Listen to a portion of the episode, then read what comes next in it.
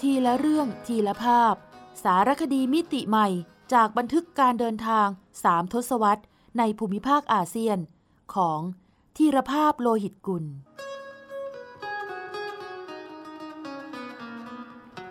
อ่านโดย สมปองดวงสวัย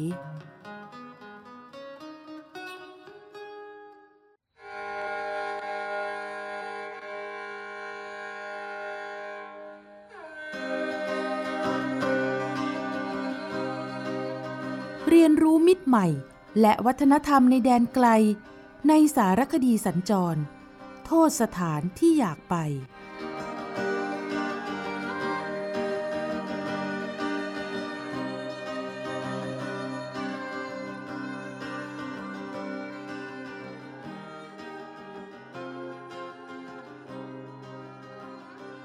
สุกิริยาปากีสถาน ฉันเป็นมุสลิมแบบฉันเอง เทศกาลคันธาระที่รัฐบาลปากีสถานจัดขึ้น โดยเชิญนักวิชาการและสื่อมวลชนจากหลายประเทศ รวมกว่าร้อยชีวิต ถือเป็นงานใหญ่ระดับชาติ เป็นการเปิดประเทศในเชิงวัฒนธรรม และการท่องเที่ยวครั้งสำคัญของปากีสถาน เวลาเราไปเดินดูชีวิตชาวบ้านร้านตลาด และพูดคุยกับพวกเขา บ่อยครั้งที่จะได้ยินว่าเขาเห็นเราทางทีวี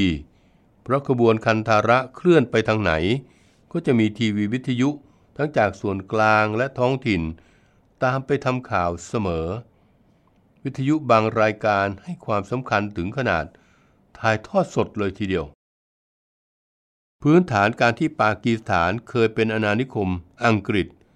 ทำให้ชาวต่างชาติสื่อสารกับชาวบ้านตั้งแต่เด็กๆ ไปจนถึงผู้อาวุโสได้ไม่ยาก ผมประทับใจมากเวลาที่ผมเอ่ยคำอำนวยพร แบบชาวมุสลิมว่า อัสสลามุอะลัยกุม ขอสันติสุขจงมาเกิดแก่ท่าน มักจะมีเด็กหนุ่มเข้ามาพูดคุยด้วย เมื่อเขาอยากรู้ว่าผมมาจากไหน แทนที่จะถามว่า where do you come from พวกเขากลับใช้ประโยคว่า what's your country's name ซึ่งมันเป็นคำถามที่ไพเราะสุภาพและฟังดูให้เกียรติเราเหลือเกิน ครั้นตอบว่ามาจากประเทศไทย พวกเขาก็มักเอ่ยปากชมว่า เป็นประเทศที่สวยราวกับคุ้นเคย แม้จะไม่เคยไป จะต้องไม่ลืมว่า มีชาวปาทานจากปากีสถานจำนวนมาก มาตั้งรกรากในเมืองไทย อย่างพี่น้องนักดนตรีวงแฮมเมอร์ ที่นามสกุล ประธาน ก็รู้เลยว่าต้นตระกูลเป็นปาทาน หรืออย่างผู้กว้างขวางย่านสระบุรีที่เรียกกันว่า ใบคาน ก็เพราะคานเป็นนามสกุลยอดนิยมของชาวปาทานส่วนคำว่าใบมาจากใบที่แปลว่าพี่ชาย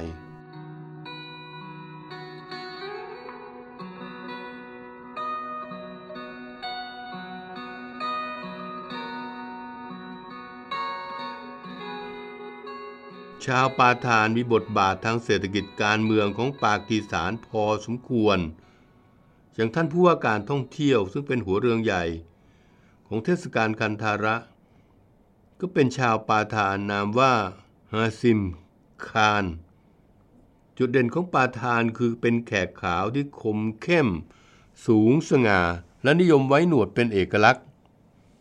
อย่างไรก็ตามพลเมืองส่วนใหญ่ถึง 59% ของชาวปากีสถาน 138 ล้านคน เป็นชาวปัญจาบ ส่วนใหญ่อยู่ในแคว้นปัญจาบที่ตั้งเมืองหลวง อิสลามบัด ชาวซินหรือสินธุ ส่วนใหญ่อยู่ในแคว้นสินธุที่ตั้งเมืองท่าการาจี ชาวบาลูซิ ส่วนใหญ่อยู่ในแคว้นบาลูชิสถาน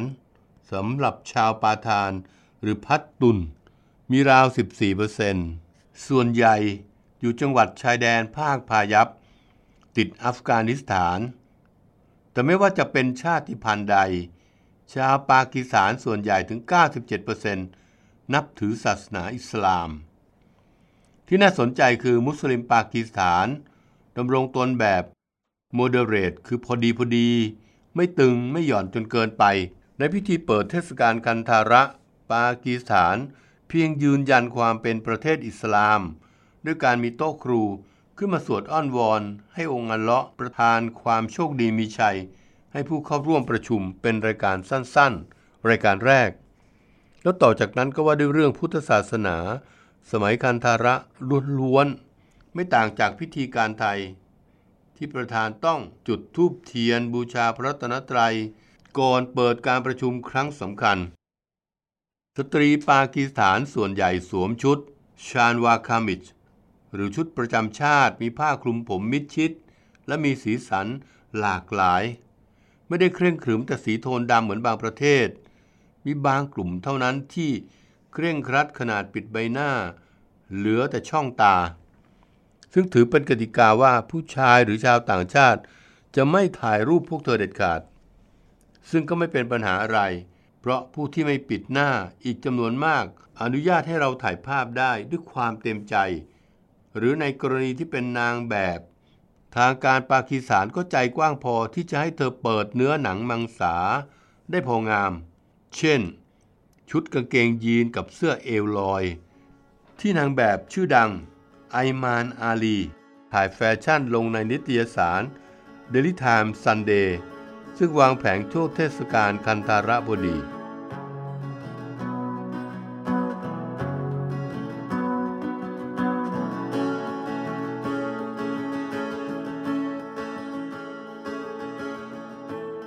ประทับใจอีกอย่างคือ อยู่ที่ไหน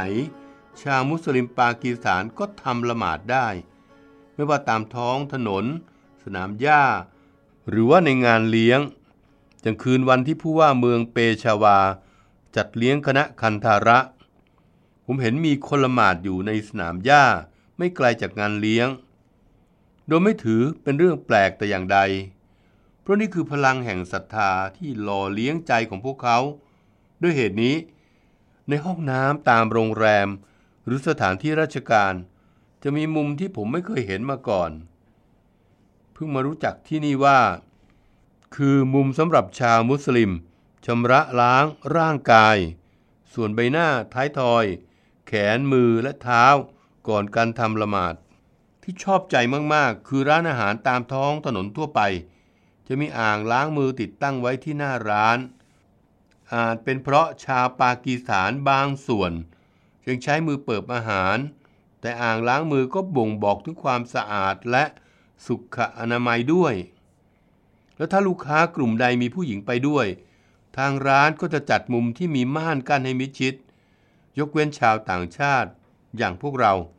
ก็จะอนุโลมให้ ค่ำวันนั้น คุณภาวินีเจริญยิ่งแห่ง หนังสือพิมพ์มติชน จึงได้ทานอาหารท่ามกลางผู้ชายแขก และไทยอย่างเท่ทีเดียว พูดถึงร้านอาหารแล้วผมยอมรับโดยดุษณีกับคุณพานุ มณีวัฒนกุล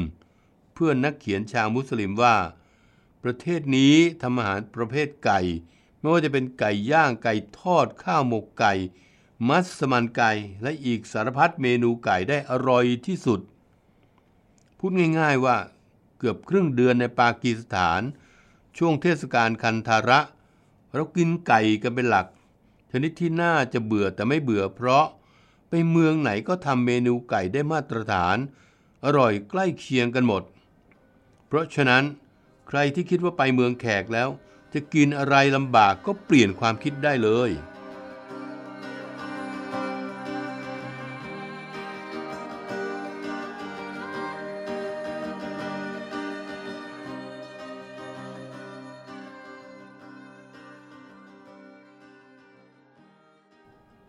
มาลามจัมบา จากภูเขาหิมะถึงชูชีกุ้ง ผมเห็นหิมะกับตาครั้งแรกเมื่อหลายปีก่อนที่สเปน แต่เป็นหิมะบนภูเขาสูงไกลลิบไม่ได้สัมผัสหิมะกับมือจริง ๆ เมื่อสัญจรสู่สวิตเซอร์แลนด์ปีต่อมา ยังเสียดายที่ไม่ได้ลองชิมรสชาติหิมะตามแรงยุของเพื่อน แล้วตอนที่ได้หยิบ เกล็ดน้ำแข็งสีขาวบริสุทธิ์ มาเชยชมเล่น ก็เป็นตอนที่หิมะหยุดตกแล้ว ไม่น่าเชื่อว่า ผมจะได้ประจักษ์ตาตอนนางฟ้าโปรยปลายหิมะลงมา จากสวงสวรรค์จริง ๆ ก็ที่ปากีสถาน ประเทศเพื่อนร่วมทวีปเอเชียของเรานี่เอง ที่นี่คือมาลามจัมบา สกีรีสอร์ทบนยอดเขาสูง 2,636 เมตร หนึ่งในหลายยอดเขาแห่งเทือกเขาฮินดูกูด ที่ทอดตัวยาวเหยียดทางตอนเหนือของปากีสถานและอัฟกานิสถาน หากวัดระยะทางก็อยู่ห่างจากเมืองหลวง อิสลามบัดถึง 314 กิโลเมตร แต่ถ้าตั้งต้นที่ไซดูชาริฟ เมืองศูนย์กลางของหุบเขาสวัสด์แล้วนั่งรถลัดเลี้ยวไปตามเส้นทาง คาราโครัมไฮเวย์เพียง 51 กิโลเมตร ยังไม่ทันเมื่อยก็ได้ตื่นตากับยอดหิมะ ขาวโพลนที่ชาวปากีนิยมมาเล่นสกีกัน เกือบตลอดปี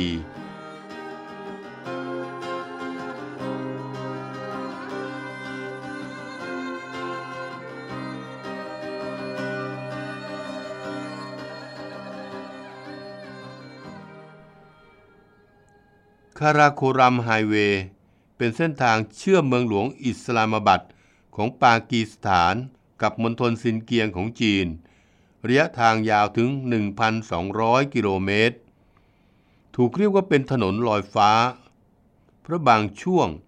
พาดผ่านภูเขาสูง 4,733 เมตร ปากีสถานกับจีนช่วยกันสร้างเป็นเวลานานถึง 15 ปีเต็ม กว่าจะเปิดใช้ได้ในปีพศ 2525 ความร่วมมือครั้งนี้สะท้อนภาพ ความสัมพันธ์สามเศร้า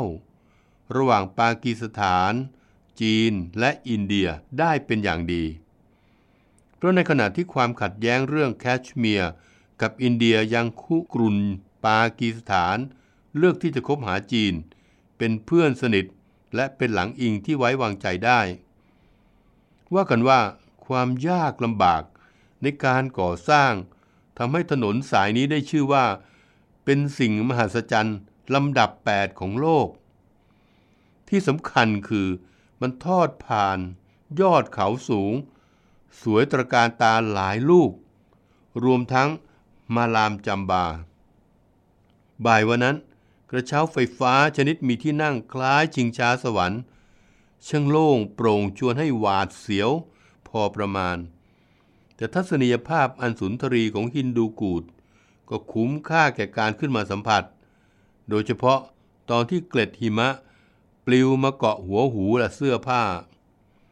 มีคนให้ข้อมูลชนิดไม่มีที่มาที่ไปว่า มาลามจำบาหมายถึง still water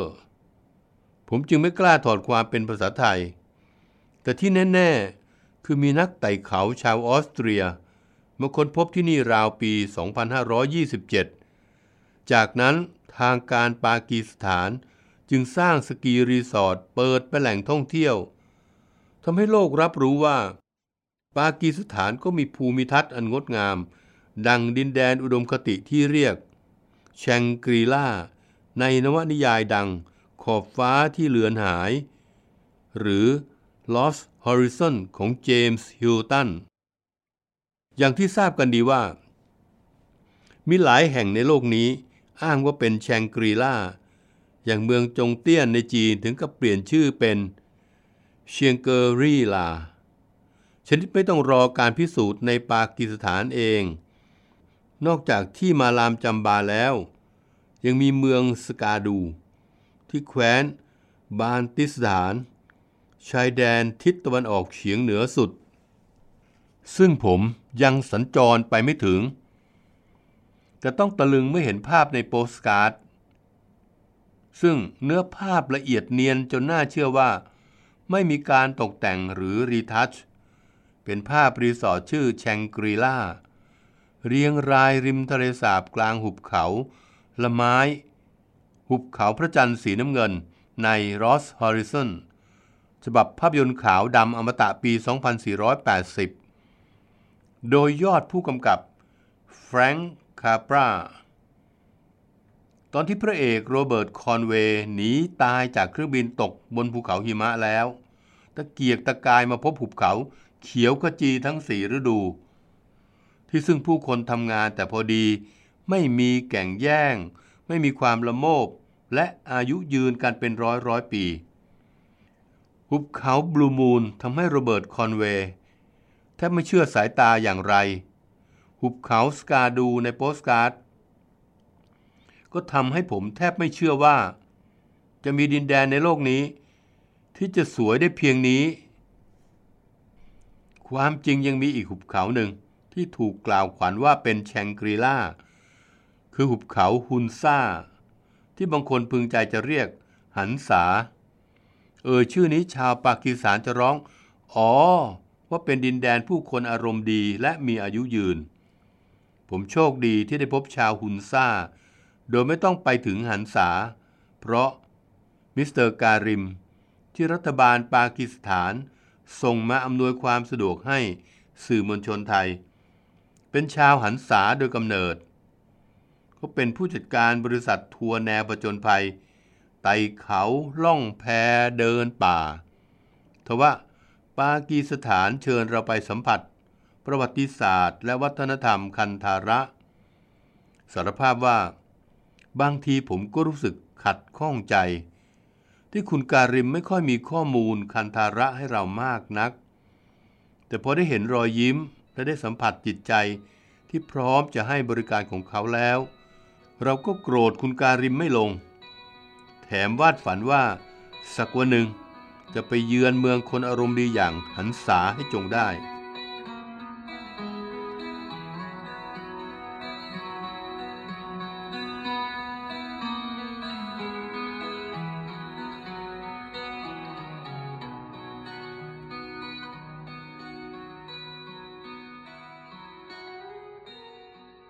ปูหิมะที่มาลามจัมบา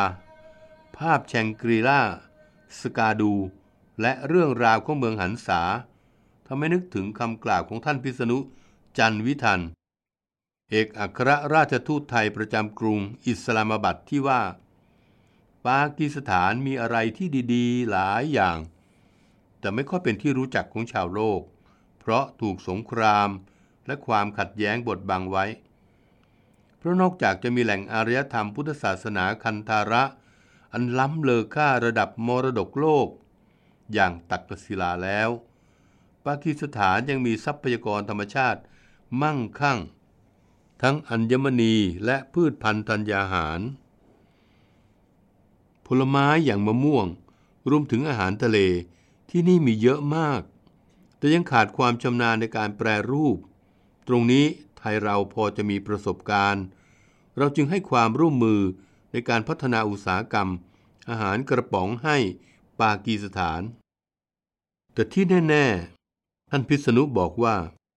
อาหารไทยเป็นที่โปรดปรานของชาวปากีสถานมาก โดยเฉพาะ ชูชีกุ้ง ปลาราดพริก แกงเขียวหวานและผัดไทย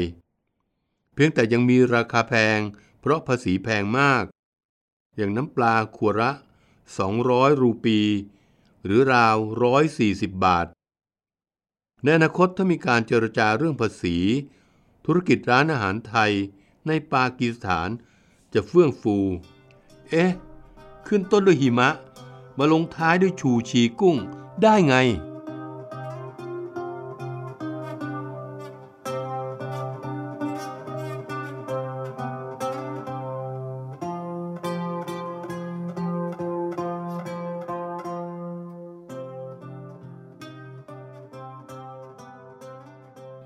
ฮัตชาสิบล้อปากี สีสันริมทาง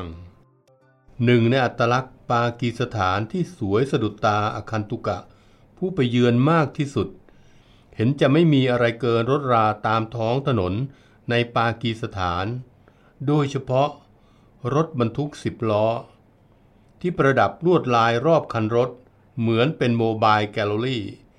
สีสันสะดุดตาหลากหลายแบบ แต่ก็มีสไตล์ของตนเอง คือเป็นลายที่ได้รับอิทธิพลจากศิลปะเปอร์เซีย ที่เคยยิ่งใหญ่ในย่านนี้ ไม่ใช่ก๊อปปี้ภาพมิกกี้เมาส์ Lion King กับหนุมานและสุดสาคร มาวาดลวดลายข้างรถโค้ชจนดูเปรอะไปเลย ชาวปากีสถานเรียกรถบรรทุกสิบล้อ โดยทับศัพท์ภาษาอังกฤษว่า truck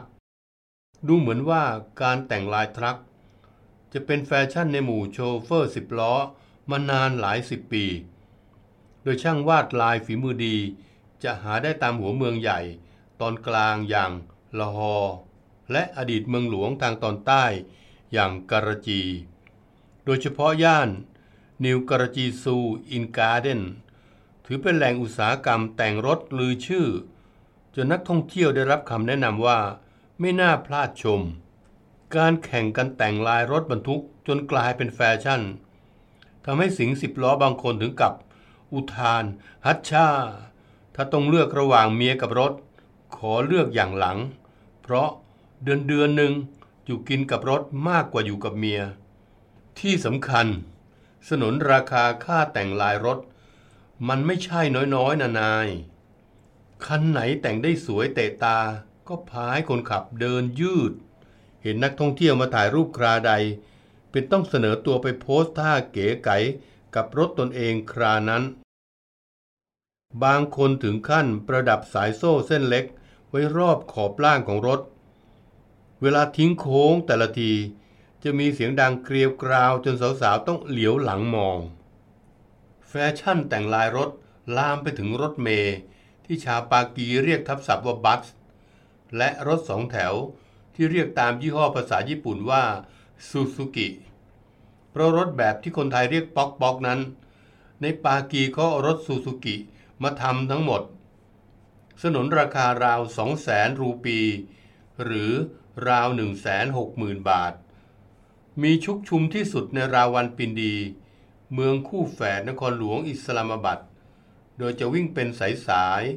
คล้ายรถเมล์อัตราค่าโดยสารครั้งละ 5 รูปี หรือเท่ากับ 4 บาท หรือจะว่าจ้างไปที่ที่ผู้โดยสารเจาะจงอย่างแท็กซี่ก็ได้ ว่ากันว่าความแรงของลายรถสิบล้อ ส่งผลให้มีคนคิดค้น วิธีประดับลายรถซูซูกิ ด้วยการทำกระบังหน้างามสง่าเหมือนนางงามสวมมงกุฎบางคันประดับลายที่ขอบกลางรถ จนถึงหลังรถ ด้วยลวดลายและสีสันฉูดฉาด ไตล์เปอร์เซียเป็นเอกลักษณ์เช่นกัน จนหากชาวญี่ปุ่นมาเห็นเข้า อาจจำไม่ได้ว่า นี่หรือคือซูซูกิของฉันทำไมมันวิลิศมาหราได้ถึงเพียงนี้ ทุกวันนี้ซูซูกิยังเป็นที่ต้องการของตลาดรถปากีสถาน เพราะสนนราคาพอที่คนเบี้ยน้อยหอยน้อย จะถอยออกมาทำมาหากินได้ วันที่ผมไปเยือนราวัลพินดี เป็นวันเปิดจองซูซูกิล็อตใหม่ เห็นหนุ่มๆชาวปากี หอบคุณย่าจุงคุณยายไปยืนเข้าแถว คอยเซ็นค้ำประกันให้เป็นทิวแถว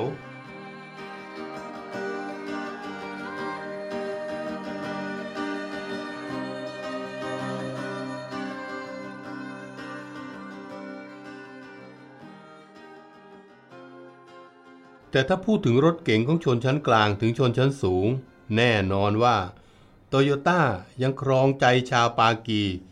เหมือนในหลาย ๆ ประเทศ โดยเฉพาะโตโยต้าโคโรล่าขึ้นชื่อว่าซื้อง่ายขายคล่อง ราคาดีไม่มีตก รองลงมาคือ Honda โดยเฉพาะ Civic เป็นที่นิยมในกลุ่มยัปปี้ชาวปากีไม่น้อย เช่นเดียวกับมอเตอร์ไซค์ฮอนด้าเป็นยี่ห้อยอดนิยมของสิงห์นักบิดที่มีอยู่ไม่มากนัก ในดินแดนแห่งอารยธรรม ลุ่มน้ำสินธุ ที่น่าสนใจคือ แม้จะเป็นมุสลิมสายกลางที่เปิดรับการพัฒนาแบบตะวันตก แต่ปากีสถานก็ยังไม่ทิ้งยานพาหนะแบบดั้งเดิม อย่างตังก้า หรือรถม้าลากล้อสำหรับบรรทุกของ พบเห็นได้ตามตลาดแทบทุกเมืองเพียงแต่ถูกจำกัดเขตให้วิ่งอยู่บริเวณรอบๆตลาดเท่านั้น และห้ามวิ่งเข้าอิสลามบัดเด็ดขาด เพราะถือเป็นเมืองหลวงใหม่ ที่รัฐบาลปากีสถาน ต้องการให้เป็นศูนย์ราชการ สถานเอกอัครราชทูต และโรงแรมสำหรับนักท่องเที่ยว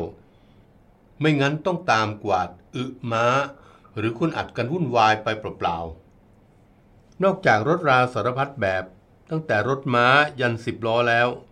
ในระยะ 3-4 ปีหลังนี้ ยังมีสามล้อสายพันธุ์ใหม่ ระบาดไปทั่วทุกหัวระแหงคือริกชา ซึ่งเป็นคำเดียวกับริกชอในภาษาอังกฤษที่แปลว่า รถลาก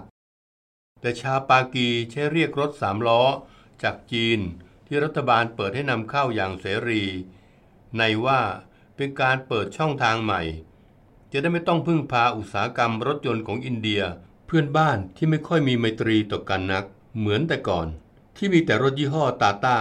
จากแดนพรตะวิ่งเต็มท้องถนน จะเรียกว่าเป็นการดำเนินนโยบายต่างประเทศแบบ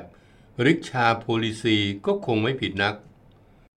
งานนี้ที่ถูกหัวไปเต็มๆ ก็คือพี่จีนอย่างไม่ต้องสงสัย แต่ทั้งหลายแหล่ที่ชอบใจนักคือ แม้แต่รถขายไอติม ชาวปากียังประดับลายหรูหรา เท่กว่าลายยี่ห้อวอลของฝรั่งเป็นไหนๆ และแม้กระทั่งจักรยานก็ยังประดับดอกกุหลาบไว้ข้างหน้า เรียกว่าจะถูกจะแพง ขอกุหลาบแดงไว้ก่อน อันความนิยมกุหลาบแดงเป็นอิทธิพลจากเปอร์เซียอีกเช่นกัน ความจริงคำไทยว่ากุหลาบ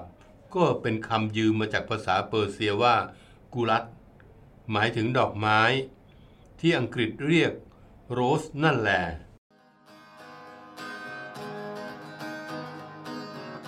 ทีละเรื่องทีละภาพ สารคดีมิติใหม่จากบันทึกการเดินทางสามทศวรรษในภูมิภาคอาเซียน ของธีรภาพโลหิตกุล